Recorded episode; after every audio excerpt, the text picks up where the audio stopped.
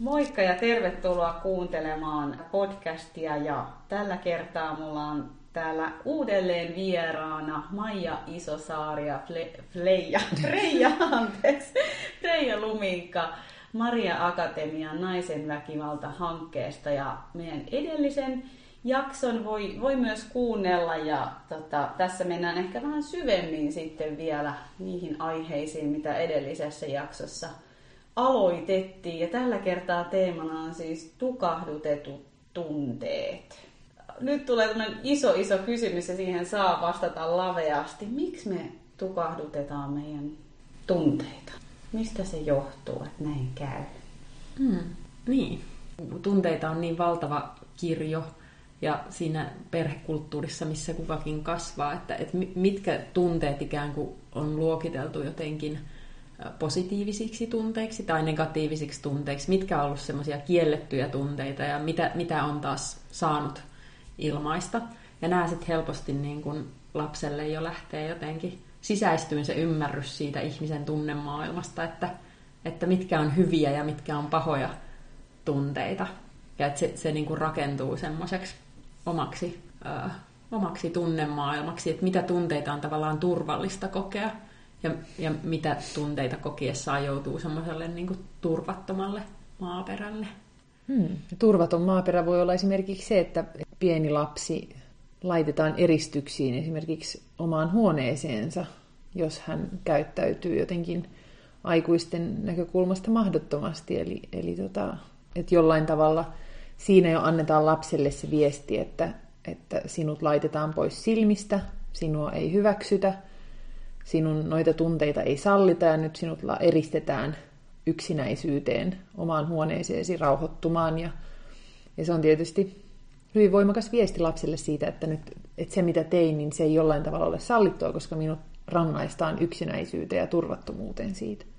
Niin, helposti voidaan ajatella, että, että tunteet olisi ikään kuin plus- tai miinusmerkkisiä, että riippuen siitä, että, että, just, että, että mikä kokemus on siitä, että mitä tunteita on sallittu ja mitä ei.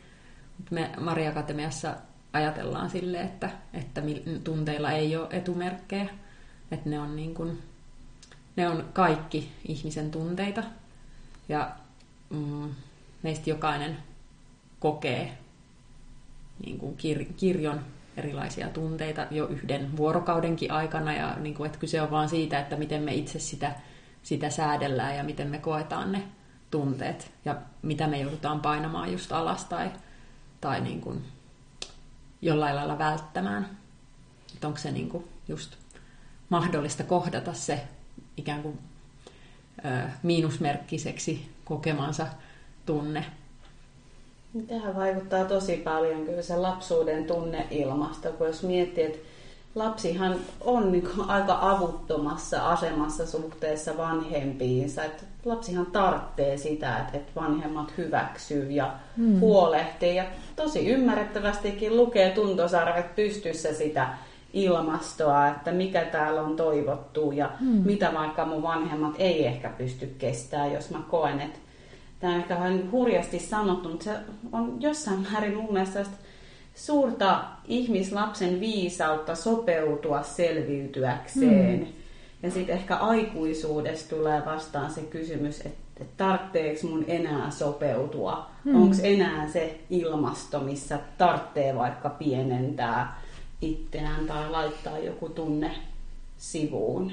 Hmm. Mm, se on totta, että niitä jää helposti kantamaan ihan niin kuin tiedostamattaankin, että, että sellaisia vahvasti koettuja ilmastoja, että jos on joutunut olemaan just jotenkin tuntosarvet herkillä koko ajan sen suhteen, että, että mikä on soveliasta ilmaisua ja mikä ei, tai että, että jos oma vanhempi on vaikka ollut hyvin räjähtävä, että, että niin kuin vaistota siitä ilmastosta, että, että, että mitä mä voin nyt sanoa tai tehdä, ettei se räjähdys tapahdu. Mm.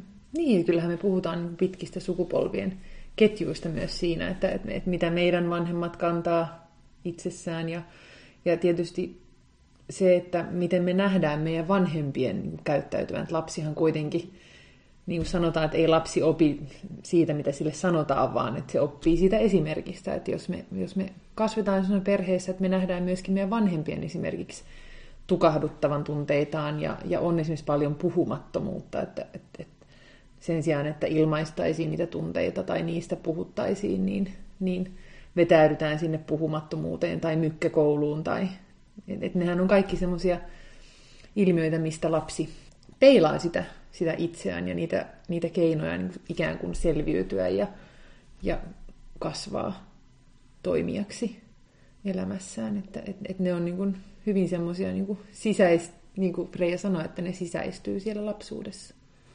Ja tyypillisesti ehkä sellaisia niin kuin tukahdutettuja tunteita on sitten niin kuin sellaiset vihan ja pelon ja surun ja syyllisyyden, häpeän, kauhun kokemukset ja tunteet.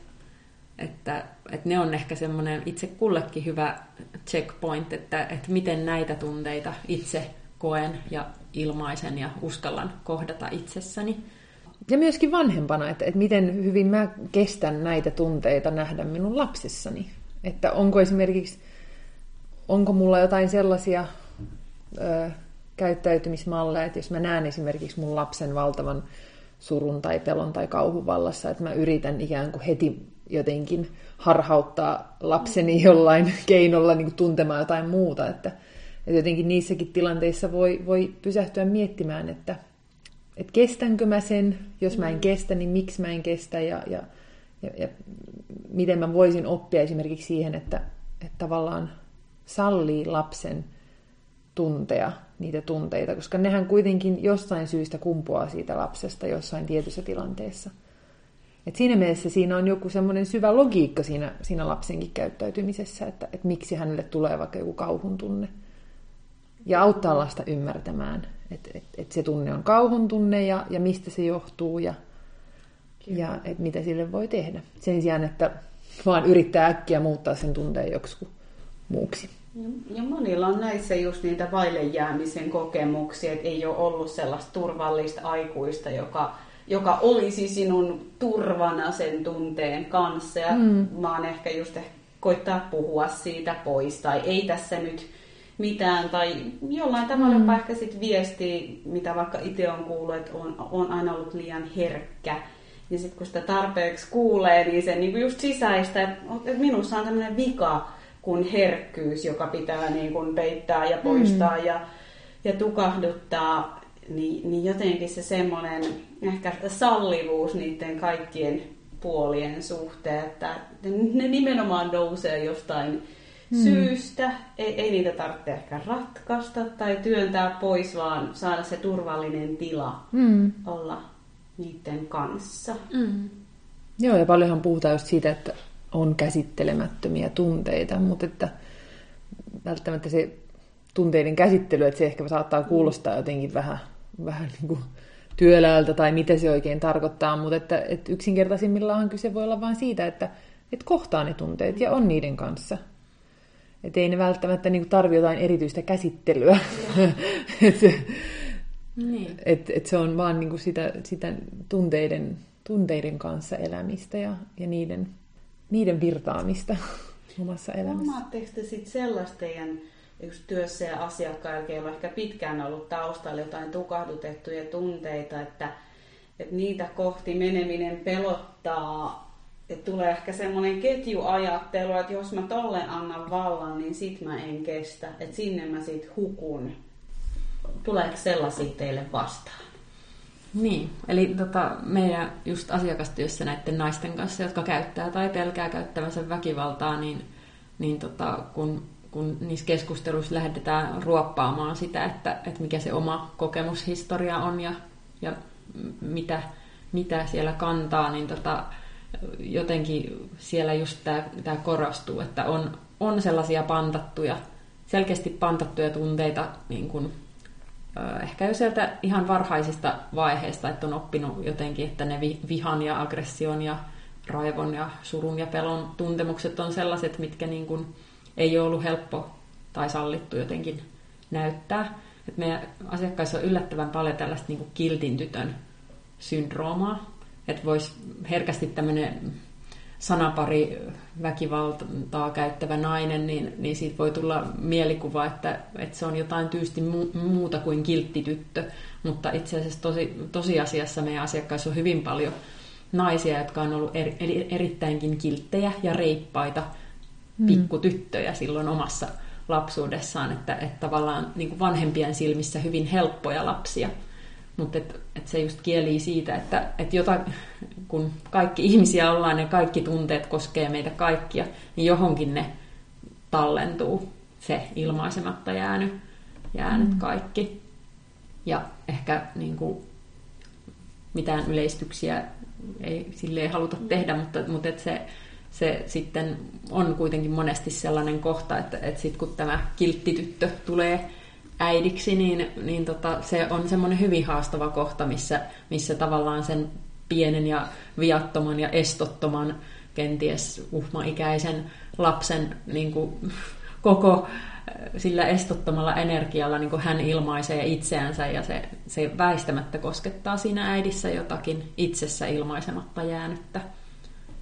Et se haastaa siihen ja, ja, ja että me nähdään se, että, että silloin se isoin haaste tälle äidille on, on pysyä aikuisena eikä tippua sinne niin kuin uhmaikäisen kanssa taistelutantereelle, vaan että miten voi niin kuin kohdata ää, ensinnäkin itsessä ne, ne aiemmin niin kuin sinne syvään painetut tuntemukset ja miten voi sitten sen jälkeen kohdata niitä siinä lapsessa. Ja parhaimmillaan se on prosessi, jossa niin kuin se lapsi myös auttaa siihen, että, että ne tulee kohdatuksi ne aiemmin niin kuin vaietut tunteet. Tulee mieleen tämmöinen oikeastaan aika yliklassinen stereotypia niin kuin kiltistytöstä, että, että usein tämä on taas yleistystä, mutta on niitä, että ei ole oikein yhteyttä omiin tarpeisiin. Vähän, että ei, ei saisi olla omia tarpeita mm. ja myöskään niitä rajoja. Eli eikö se silloin aika paljon mene just siihen, no nimenomaan siihen itsetuntemukseen, että ai, että mullakin saa olla tarpeet ja mitäs nämä tämmöiset rajat on. Joka voi olla tämmöiselle kiltille tytölle aika yllättävää, koska mm. ehkä pitkään niin kuin saanut vahvistusta ja kehuja ja kiitostakin siitä, kun on niin kiltti. Hmm. Joo, ja kyllähän se menee niin kuin sinne, siihen päätunteeseen lapsella, että, että millaisena olen rakastettu. Että onko, onko tyttönä rakastettu, kun on kiltti, vai kun on mahdoton, vai kun on reipas, vai kun on villi. Että, tota, että koko ajan me kuitenkin kaivataan sitä rakastavaa katsetta ja hyväksyvää katsetta ja ja että millä, millä, me niin kuin, millä keinoilla me opitaan sitä katsetta saamaan. Että onko se sitten olemalla kiltti vai olemalla oma itsensä. Että, tota, että sitä kautta tietysti sitten oppii myöskin siihen ikään kuin siihen, että minulla ei ole oikeutta laittaa rajoja tai olla välillä rajaton myös. Että ne kaikki, niin kuin, että, että mitä, mitä en salli itselleni aikuisena. Sehän on tärkeä kysymys. Mutta se tarpeiden ja tunteiden tunnistaminen, se on ihan ydintyötä tässä niin kuin väkivallan ehkäisytyössä, mitä me tehdään, että, että tota, mm, viedä näitä naisia katsomaan sitä, että, että ää, mitä itse, mitä tarvitsen, mitä tunnen ja pystynkö ilmaisemaan sitä niille ihmisille, ketä asia koskee.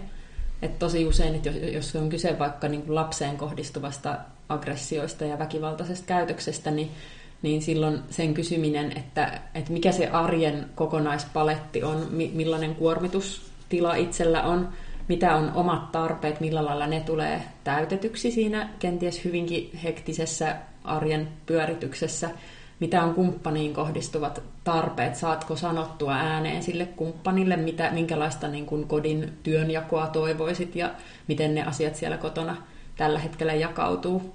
Et tosi monella on ihan mahdottomia niin kuin kuormitustiloja, mitä niin kuin, että, että se jotenkin se niin kuin perus, perustarpeiden tyydyttäminen, että sen pitää olla kunnossa, että pitää saada tarpeeksi lepoa ja ravintoa ja, ja, ja saada ilmaistua sitä, niin kuin mitä, mitä todella tarvitsee. Ja ihan semmoiset pienetkin niin kuin, oman ajan hetket viikoittain, niin kuin, että jos nyt puhutaan tästä ihan tota, niin kuin äitien arjesta, että, että se, että, että saa jonkinlaisen niin kuin irtioton jonkun oman harrastuksen tai, tai jonkun, mitä kautta saa muuta ajateltavaa, että se on tosi, tosi tärkeäksi todettua. Mutta yhtä lailla nämä perustarpeiden tyydyttäminen ja tunteiden ilmaisutarpeiden ilmaisuus, se koskee, niin kun, että oli kyse ihan lapsettomasta parisuhteessa elävästä tai, tai parisuhteettomasta henkilöstä, että se, Kyllä. että se on niin siellä pilarin perustuksessa, että, että se, että, mm. että saa ilmaistua itsensä siitä, että mitä tarvitsen ja mitä tunnen. Se on tosi mm. olennaista. Ja tähän varmaan liittyy myös paljon se meillä Suomessa oleva pärjäämisen kulttuuri, että, että mehän kaikki kannamme sisällämme myöskin sitä semmoista pärjääjää, jonka, jonka pitäisi koko ajan näyttää ulospäin ja näyttää itselleen, että, että mä pärjään. Ja... Niin, että mä, että mä pärjään ja mä olen nämä lapset tehnyt ja kyllä mun pitää nyt tästä kaikesta itse selviytyä, vaikka tosiasiassa niin kuin, ne todellakin, niin kuin Freija sanoi, niin on aivan kohtuuttomia vaatimuksia, koska ne on todella kuormittavia elämän vaiheita ja, ja, ja niihin ei välttämättä ole niin kuin mitenkään osannut edes valmistautua mm. ihmisenä ja naisena, niin, tota, niin siinä kohtaa just olisi tosi iso lahja itselle pysähtyä ja, ja arvioida sitä, että, tai tehdä sellainen kohtuullisuustarkistus itsensä kanssa, että, että, että kuinka paljon se pärjää ja minussa pakottaa selviytymään niin kuin ylivoimaisista haasteista.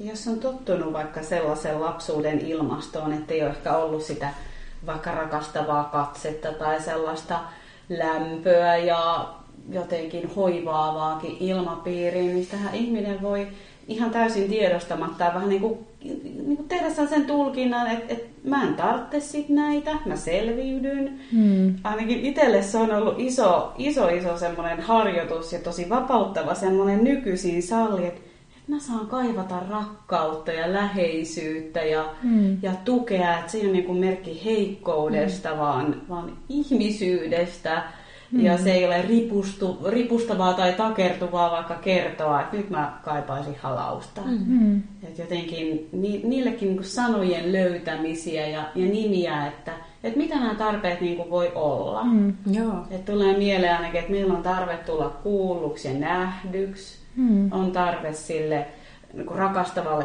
koskettamiselle ja lämmölle. Mm. Sitten just ihan ne perustarpeet. Tulee sitten mieleen jotain muita tällaisia tosi, tosi oleellisia tarpeita, mitä mm. ihmisellä on, jotka on tavallaan niin kuin liian itsestäänselviä, mm. että niitä sanoisi ääneen, mm. mutta ei ne kuitenkaan ole ihan niin itsestäänselviä. Niin. No just ne ravinto ja lepo ja läheisyys, ne on niin kuin ihan ydinasioita, mm. mutta mitkä kuitenkin kysyttäessä sitten saattaakin alkaa paljastua, että, että itse asiassa, että, että, että, että niissä on paljon vajauksia mm. ja voisi olla paljon paremmin.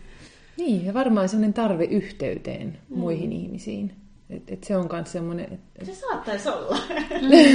et jotenkin musta tuntuu, että Suomessa on kuitenkin, ja puhutaankin paljon, että Suomessa on paljon yksinäisyyttä, ja se yksinäisyyden kulttuuri on koko ajan kasvamassa. Että tota, et, et meillä kuitenkin on, on valtava tarve yhteyteen muiden ihmisten kanssa ja yhteisöllisyyteen. Ja, ja mulla on jotenkin semmoinen toiveikas ajatus, että se olisi, se olisi palaamassa takaisin Suomeen.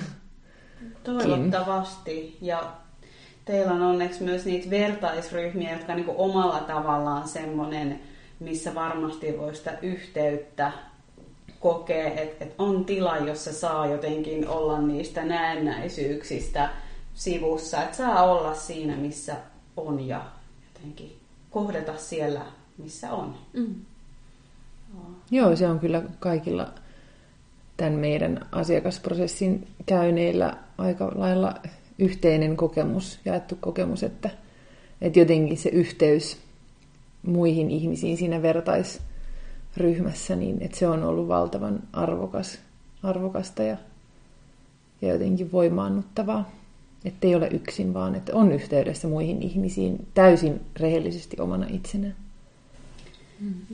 Joo, sano vaan. Niin, tuosta vaan, että se tunteiden ja tarpeiden ääneen sanottaminen, toi just mitä aiemmin kuvasit, että se on kyllä tosi olennaista ja just tämä vertaisryhmä, että se voi niinku sitten osaltaan palvella sitä, että alkaa oppia sitä, että miten niitä asioita sanotaan ääneen, vaikka se tuntuisi ikään kuin kuinka nololta tahansa pyytää sitä halausta, mutta että jos se on se, mitä mä oikeasti kaipaan ja mä vaan nielen sen sisääni mutta et, ja murisen sisäisesti, että eikö se kumppani nyt tajuu, että nyt, mm. nyt mä haluaisin sen halauksen. Niin et sen oppiminen, että sä et menetä siinä mitään, että sä sanot sen, sen ääneen. Ja että meillä voi olla niin kuin parisuhteissakin hyvin erilaiset tarpeet, niin kuin, että kenellä on korostunut se läheisyyden tarve ja ne on eri aikoina erilaisia. Että, että se, että mitä enemmän me osataan kommunikoida niitä, niin siinä se väkivalta kyllä ehkäistyy juuri sellaisilla teoilla, että sen ei tavallaan tarvitse kertyä ja sitten tulla ulos niin kuin räjähtävänä reaktiona, että miksi et sä koskaan halaa mua.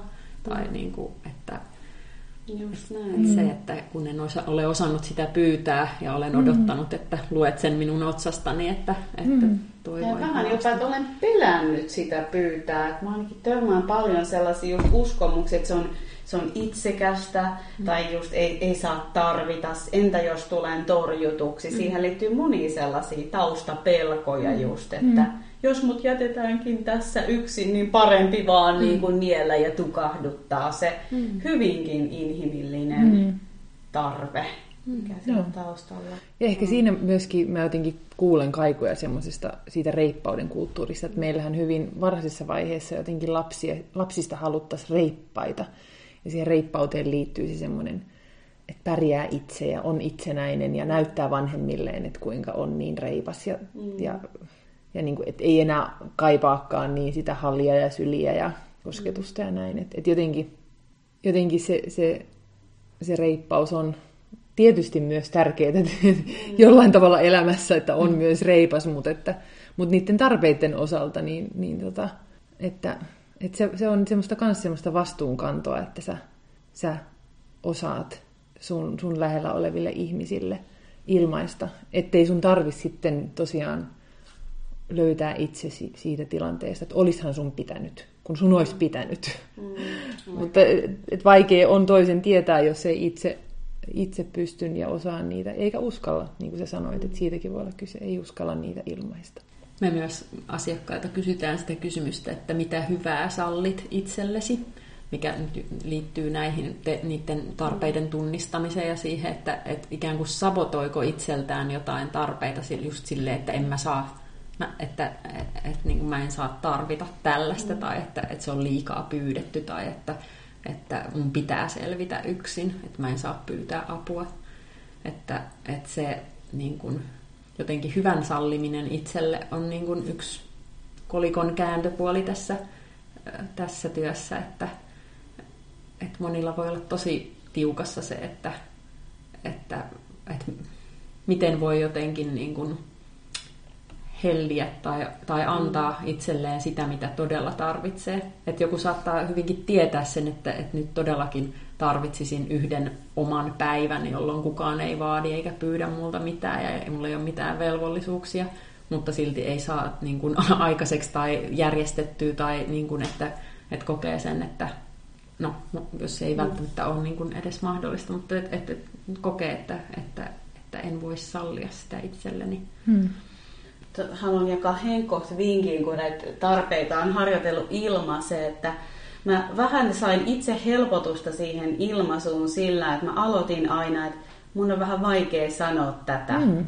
Mutta että tavallaan mä niinku kerroin toiselle, että mun on vähän nyt vaikea tätä sanoa ja nyt mä kaipaisin tai nyt mä toivoisin, nyt mä haluaisin. Että mm. jotenkin ei tarvikaan olla heti tosi vahva mm. ja reipas sen oman tarpeen mm. ilmaisunkaan suhteen, vaan sekin saa olla niin kuin herkkää mm. ja harjoittelevaa mm. ja hapuilevaa, että, että se voi olla yksi keino alkaa kokeilemaan. Nyt, nyt mä harjoittelen tällaista mm. asiaa. Mm. Joo, ja mun mielestä me ollaan kaikki läpi elämän niin kuin harjoittelijoita. Että se olisi hienoa, jos meillä olisi kaikilla nyt kyltti tuossa rinnassa, että elämän harjoittelija, koska koska sitähän elämä on, että aina tulee uusia tilanteita. Niin, uusia tilanteita, varsinkin niin kuin läheisten kanssa, jossa, jossa tota, on ihan harjoittelijan roolissa. Ja, ja toi on mun mielestä tosi, tosi hyvä vinkki, että jotenkin myöskin ilmaisee niitä tunteita, että okei, nyt mua, mulla on vaikeaa sanoa tämä, mua pelottaa, miten sä, miten sä tähän reagoit, mutta mä mm. haluan ja mä koen, että mun on pakko sanoa. Tämä on mulle tärkeää. Mm. Sitten mä haluaisin kysyä teiltä, vihasta ja niistä tunteen säätelykeinoista, kun on olemassa niin kuin muutamaakin koulukuntaa, eli jos just tämmöinen ehkä tukahdutettu viha alkaa nousta, niin joku koulukunta puhuu siitä, että sitten vaan niin kuin huutamaan tyynyihin ja hakkaamaan nyrkkeilysäkkiä. Tavallaan semmoisen niin toiminnallisen vihan purkamisen kautta sitä vihaa vapauttaisi. Ja sitten taas on sitä toista koulukuntaa, joka on enempi sitä, että, että vihan noustessa on niin viisasta rauhoitella itseään ja, ja ei niinkään niin kuin laittaa niitä kierroksia kovemmalle, vaan enempi just niin kuin hengitellä syvään ja ehkä kun se tunteen huippu on laskenut, niin kysyy, että, että mitä tässä taustalla oli, niin mitä ajatuksia tämä teissä herättää? Mm. No tota, meillä se, just kun se meidän koko työ perustuu siihen syvään itsetuntemustyöskentelyyn, jossa on pointtina mennä kohtaamaan ja katsomaan niitä tunteita silmästä silmään ja että, että mistä ne kumpuaa, että saada niin kuin sitä, sitä selitystä sinne omaan historiaan ja, ja siihen, että, että mihin, mihin kaikkeen se niin kuin kietoutuu, että ikään kuin lähteä sieltä juuresta käsin niin kuin purkamaan sitä, mikä ei tietenkään estä sitä, etteikö vihan tunteita kokisi niin kuin silti, mutta että, että leikata tavallaan sitä väkivaltaista käytöstä sillä, että, että tota, alkaa saada ymmärrystä siihen, että, että mitä siellä just on tukahdutettuna ja, ja pantattuna.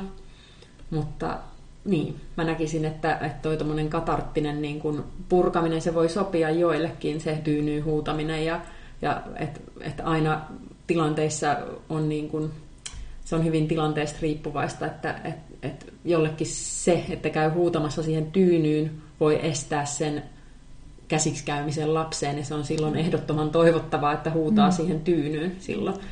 Mutta et, et, niin kuin, et tosi vaikea sanoa sellaista yleisneuvoa, mm. mutta tota, niin, mä oon ainakin meidän asiakkaissa huomannut, että, että osalle se semmoinen niin energian purku, että se on suorastaan tarpeellista niin kuin päästä jollekin rivakalle lenkille tai jollekin, että saa tavallaan sen ihan niin kuin jollain lailla suunnattua sen aggression mm. siihen toimintaan.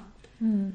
Niin ja monestihan juurikin se viha on hirveän niin kehollinen kokemus. Että jotkut jopa saattaa sanoa, että, että on huutanut siihen tyynyyn tai, tai huutanut jonnekin kaukaisuuteen tai mitä liian, mutta silti kokee, että se edelleen jäi sinne kehoon, että juurikin joku semmoinen toiminnallinen, vaikka mennä just ulos ja juosta rivakasti tai että jotenkin niin saa sitä, sitä energiaa, mikä on siellä kehossa, niin purettua, mutta mä oon kanssa niin kuin itsekin, ja niin kuin omassa, omassa elämässäkin, niin näkee, että, että jokaisella on omat tapansa mm-hmm. ja omat tarpeensa niissä hetkissä niin kuin tehdä sille vihan oireelle tavallaan sitä oireen hoitoa niin kuin tehdä omalla tavallaan, mikä toimii.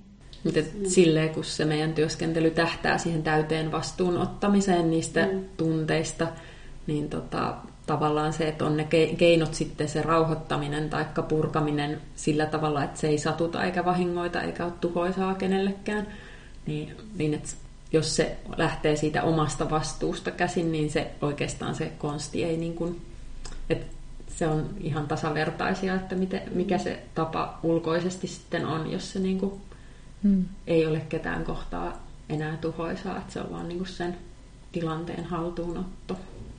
Mutta, niin, mutta mun mielestä kenenkään ei pitäisi jotenkin päättää, että no niin, nyt tämä koulukunta sanoo näin, nyt mun pitäisi toimia näin. Että, että se on hmm. myöskin hirveän arvostavaa itseä kohtaan löytää se oma, o, mm. oma itselle sopiva tapa.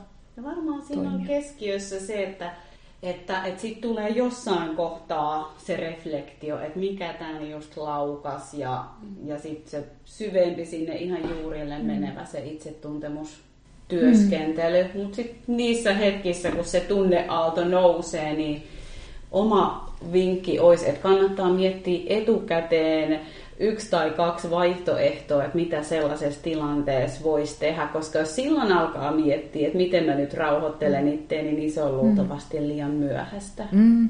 Mun mm. oma kokemus on se, tämä liittyy varmaan just siihen mun niin kuin, tavallaan itseväkivalta taustaan, että et mulle vihan noustessa, niin mun on viisainta vaan niin kuin rauhoitella itteni. Että jos mä lähden paiskoo tyynyyn, niin mä kohta niin kuin, melkein niin kuin paiskon itseäni ja satutan itteeni, että mulla se lietsoo. Mm. Joo. Ja taas niin kuin mulle se, nyt, nyt niin kuin, kun mä oon vihainen, niin silloin mä tavallaan tiedän, että mulla on siellä joku luultavasti pelko tai suru taustalla. Mm. Ja se vihahan on niin kuin, tavallaan näennäisesti vähän helpompi. Se on toisenlainen niin kuin voimakkaampi tunne kuin vaikka taas joku suru ja pelko. Ne on niin, niin kuin, avuttomia, haavoittuvaisia tunteita, että niihin meneminen, mä, mä koen, että mun viha on välillä niin kuin defenssi niille. Mm. Niin jotenkin mm. se, se on mulle merkki, että silloin mun täytyy rauhoittua ja, ja mennä siihen, mitä si, vielä niin kuin sen takana on. Ja, ja hyvin usein siellä kyllä on se suru ja, ja itku. Mm. Joo. Joo. Tosi hyviä havaintoja ja just se, että, että jos on kykeneväinen tiedostamaan ja noin pitkälle ja rauhoittamaan itsensä siinä tilanteessa, niin sehän on varmasti parasta, mitä, mitä voi tehdä ja mitä voi itselleen antaa ja vielä tunnistamaan sen, että itse asiassa mä oon tosi surullinen ja antaa itsensä itkeä ja niin kuin, mm. tuntea se suru. Mm.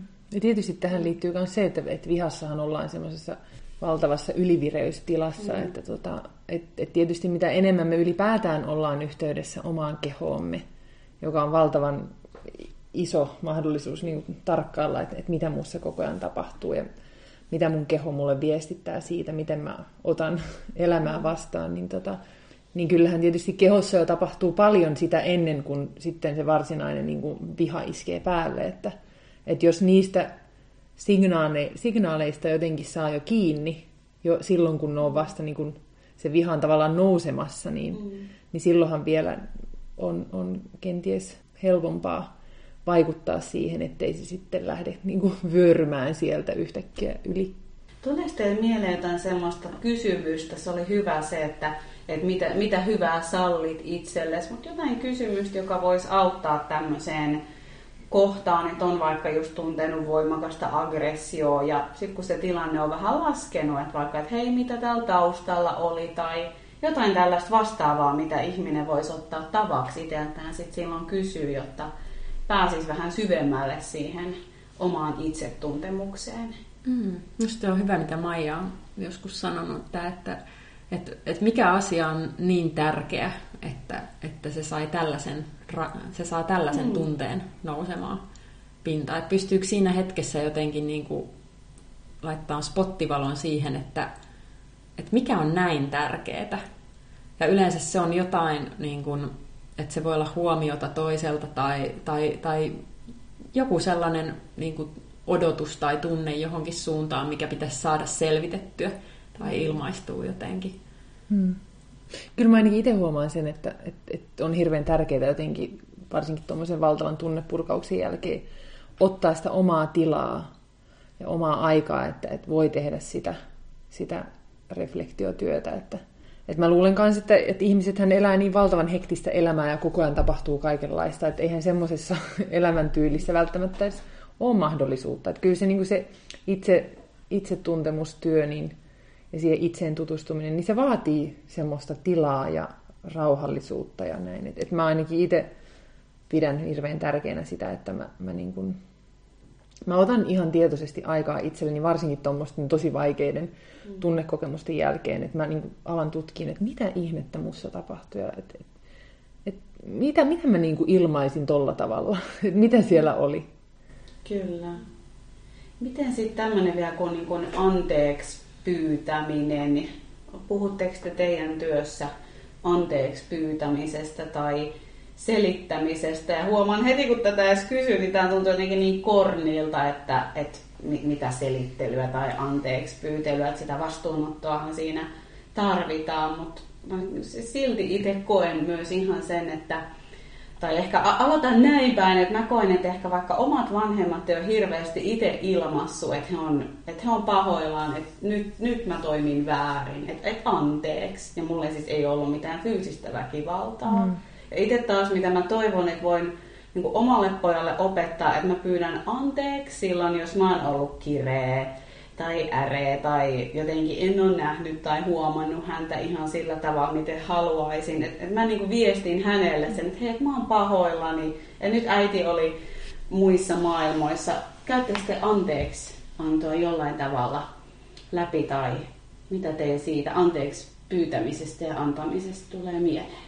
No kyllä se asiakkaiden kanssa niin kuin kartotetaan jo yleensä siinä alkuvaiheessa, että millä lailla ne tilanteet on yleensä purettu tai että, mm. että jos he on niin kuin ottanut meihin yhteyttä jonkun niin kuin väkivaltaiseksi äityneen tilanteen jälkeen, niin kyllä me niin kuin ihan siinä tilannekartoituksessa käydään, että, että miten se on vaikka lapselle, niin kuin, jos se on ollut lapseen kohdistuvaa, että miten se on hänelle sitten purettu jälkikäteen ja, ja millä sanoin ja, ja sitä anteeksi pyyntöä myös siinä yhteydessä.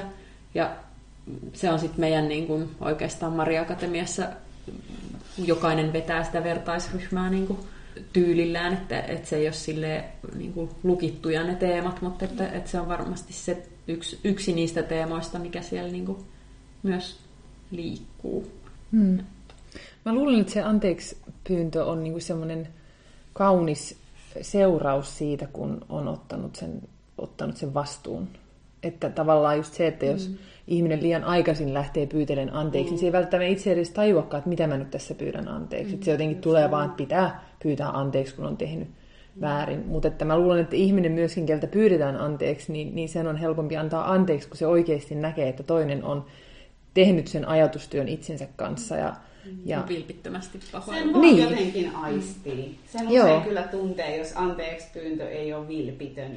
Niin, lailla. ja se vilpittömyys, mä, mä ainakin koen, että se tulee just siitä, että sä näet, että toinen on, on tota, käsitellyt sen, sen itsensä kanssa, että, että miksi mä ylipäätään haluan pyytää anteeksi. Tosi, tosi tärkeitä ajatuksia ja hienoa ja tärkeitä työtä kyllä teette. Mm. Et kannustan kyllä vielä kaikkia tutustumaan teidän teidän sivustoon, eli naisenväkivalta.fi, vai oliko se com? Oli se fi. Mutta hei vielä loppuun, niin toivon näkökulmasta hieman, joka on tosi keskeistä teidän työssä, niin mitä tota, minkälaisia tarinoita ne sit on, kun ihminen uskaltaa tehdä sen syväsukelluksen itteensä ja mille vapautuu elämässä tilaa tai, tai mikä se toivon näkökulma vielä tähän loppuun olisi, niin vapaasti kuin haluatte sanoa? Hmm, se toivo on kyllä tätä työtä kannatteleva voima. Me halutaan aina nähdä, nähdä se ihminen ihmisenä, riippumatta niistä, mitä, mitä ne teot on ollut, että vaikka sitä niin kuin, väkivaltaa ei, ei hyväksytä, mutta että se, se ihminen nähdään sellaisena kuin hän on.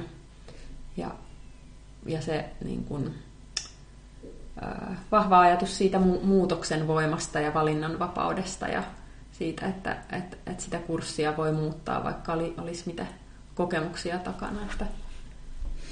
Ja mä, mä näen jotenkin sen tota, niissä palautteissa, mitä me saadaan. Meillä on sellainen itsearviointilomake, mitkä naiset aina täyttää sitten siinä asiakasprosessin aikana kolmeenkin kertaan, että arvioidaan sitä, että mitä, mitä siinä tapahtuu, niin tota, mulle jotenkin välittyy niistä semmoinen, semmoinen sen tärkeimmän ihmissuhteen tervehtyminen, eli se ihmissuhde itseensä. Eli ihminen, hän, se on se meidän kaikkien tärkein suhde, eli suhde omaan itseemme. Niin jotenkin sen tervehtyminen ja sen, sen niin kuin, muuttuminen jollain tavalla semmoiseksi, joka, joka kantaa paremmin kaikkia elämän kokemuksia ja, ja että, että tulee, alkaa niin kuin voimaan paremmin itsensä kanssa. Ja sitä kautta niin kuin siitä lähtee semmoinen aalto, joka, joka leviää parisuhteeseen ja perheeseen ja lapsuuden perheeseen. Ja, ja yhteiskuntaan sitten ne lopulta ne niin kuin rengaslaineet siitä, että se, se vääjäämättä, se kaikki itsensä kanssa tehty työ, niin se vaikuttaa ulospäin ja sillä on merkitystä että malttaa tehdä itsensä kanssa sen tutkimusmatkan. Mm. Joo, se on välillä vähän hidasta ja kipeää ja mm. kärsivällisyyttä mm. vaativaa, mutta tosi palkitsevaa mm. sit kuitenkin ja, mm. ja lopulta semmoinen, että tai mä en ainakaan itse tiedä muuta tapaa elää sovussa itteni kanssa mm. enää, kuin, mm. kun tehdä sitä mm. itteni kanssa. Et... Se on hyvä sana toi sovussa, koska Mm. Se, on, se on hirveän tärkeää, että on sovussa juurikin sen tärkeimmän ihmisen kanssa. Ihanaa, että meillä on Suomessa tällaista ja vielä pitää kerran siis sanoa, että tämä ei maksa yhtään mitään, joka on mun mielestä ihan valtavan hieno juttu kyllä.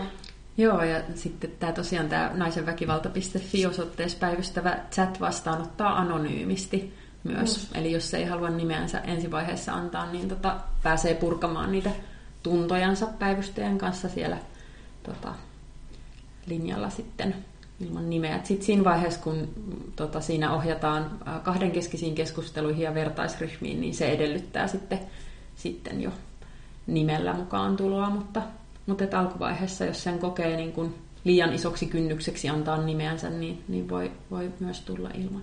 Kiitos teille tosi paljon, että olitte juttelemassa. Ja jos herää jotain kysymyksiä näistä jaksoista, niin saa laittaa sähköpostia joko mulle tai sitten myös Maria Akatemialle. Niin tota. Joo, ja sieltä meidän nettisivuilla tosiaan löytyy me, meidän yhteystiedot ja sitten myös tota, aika laaja tuki- ja tietopankki, että siellä kannattaa käydä lueskelmassa. Siellä on myös meidän niin kuin, asiakkaiden jakamia tarinoita.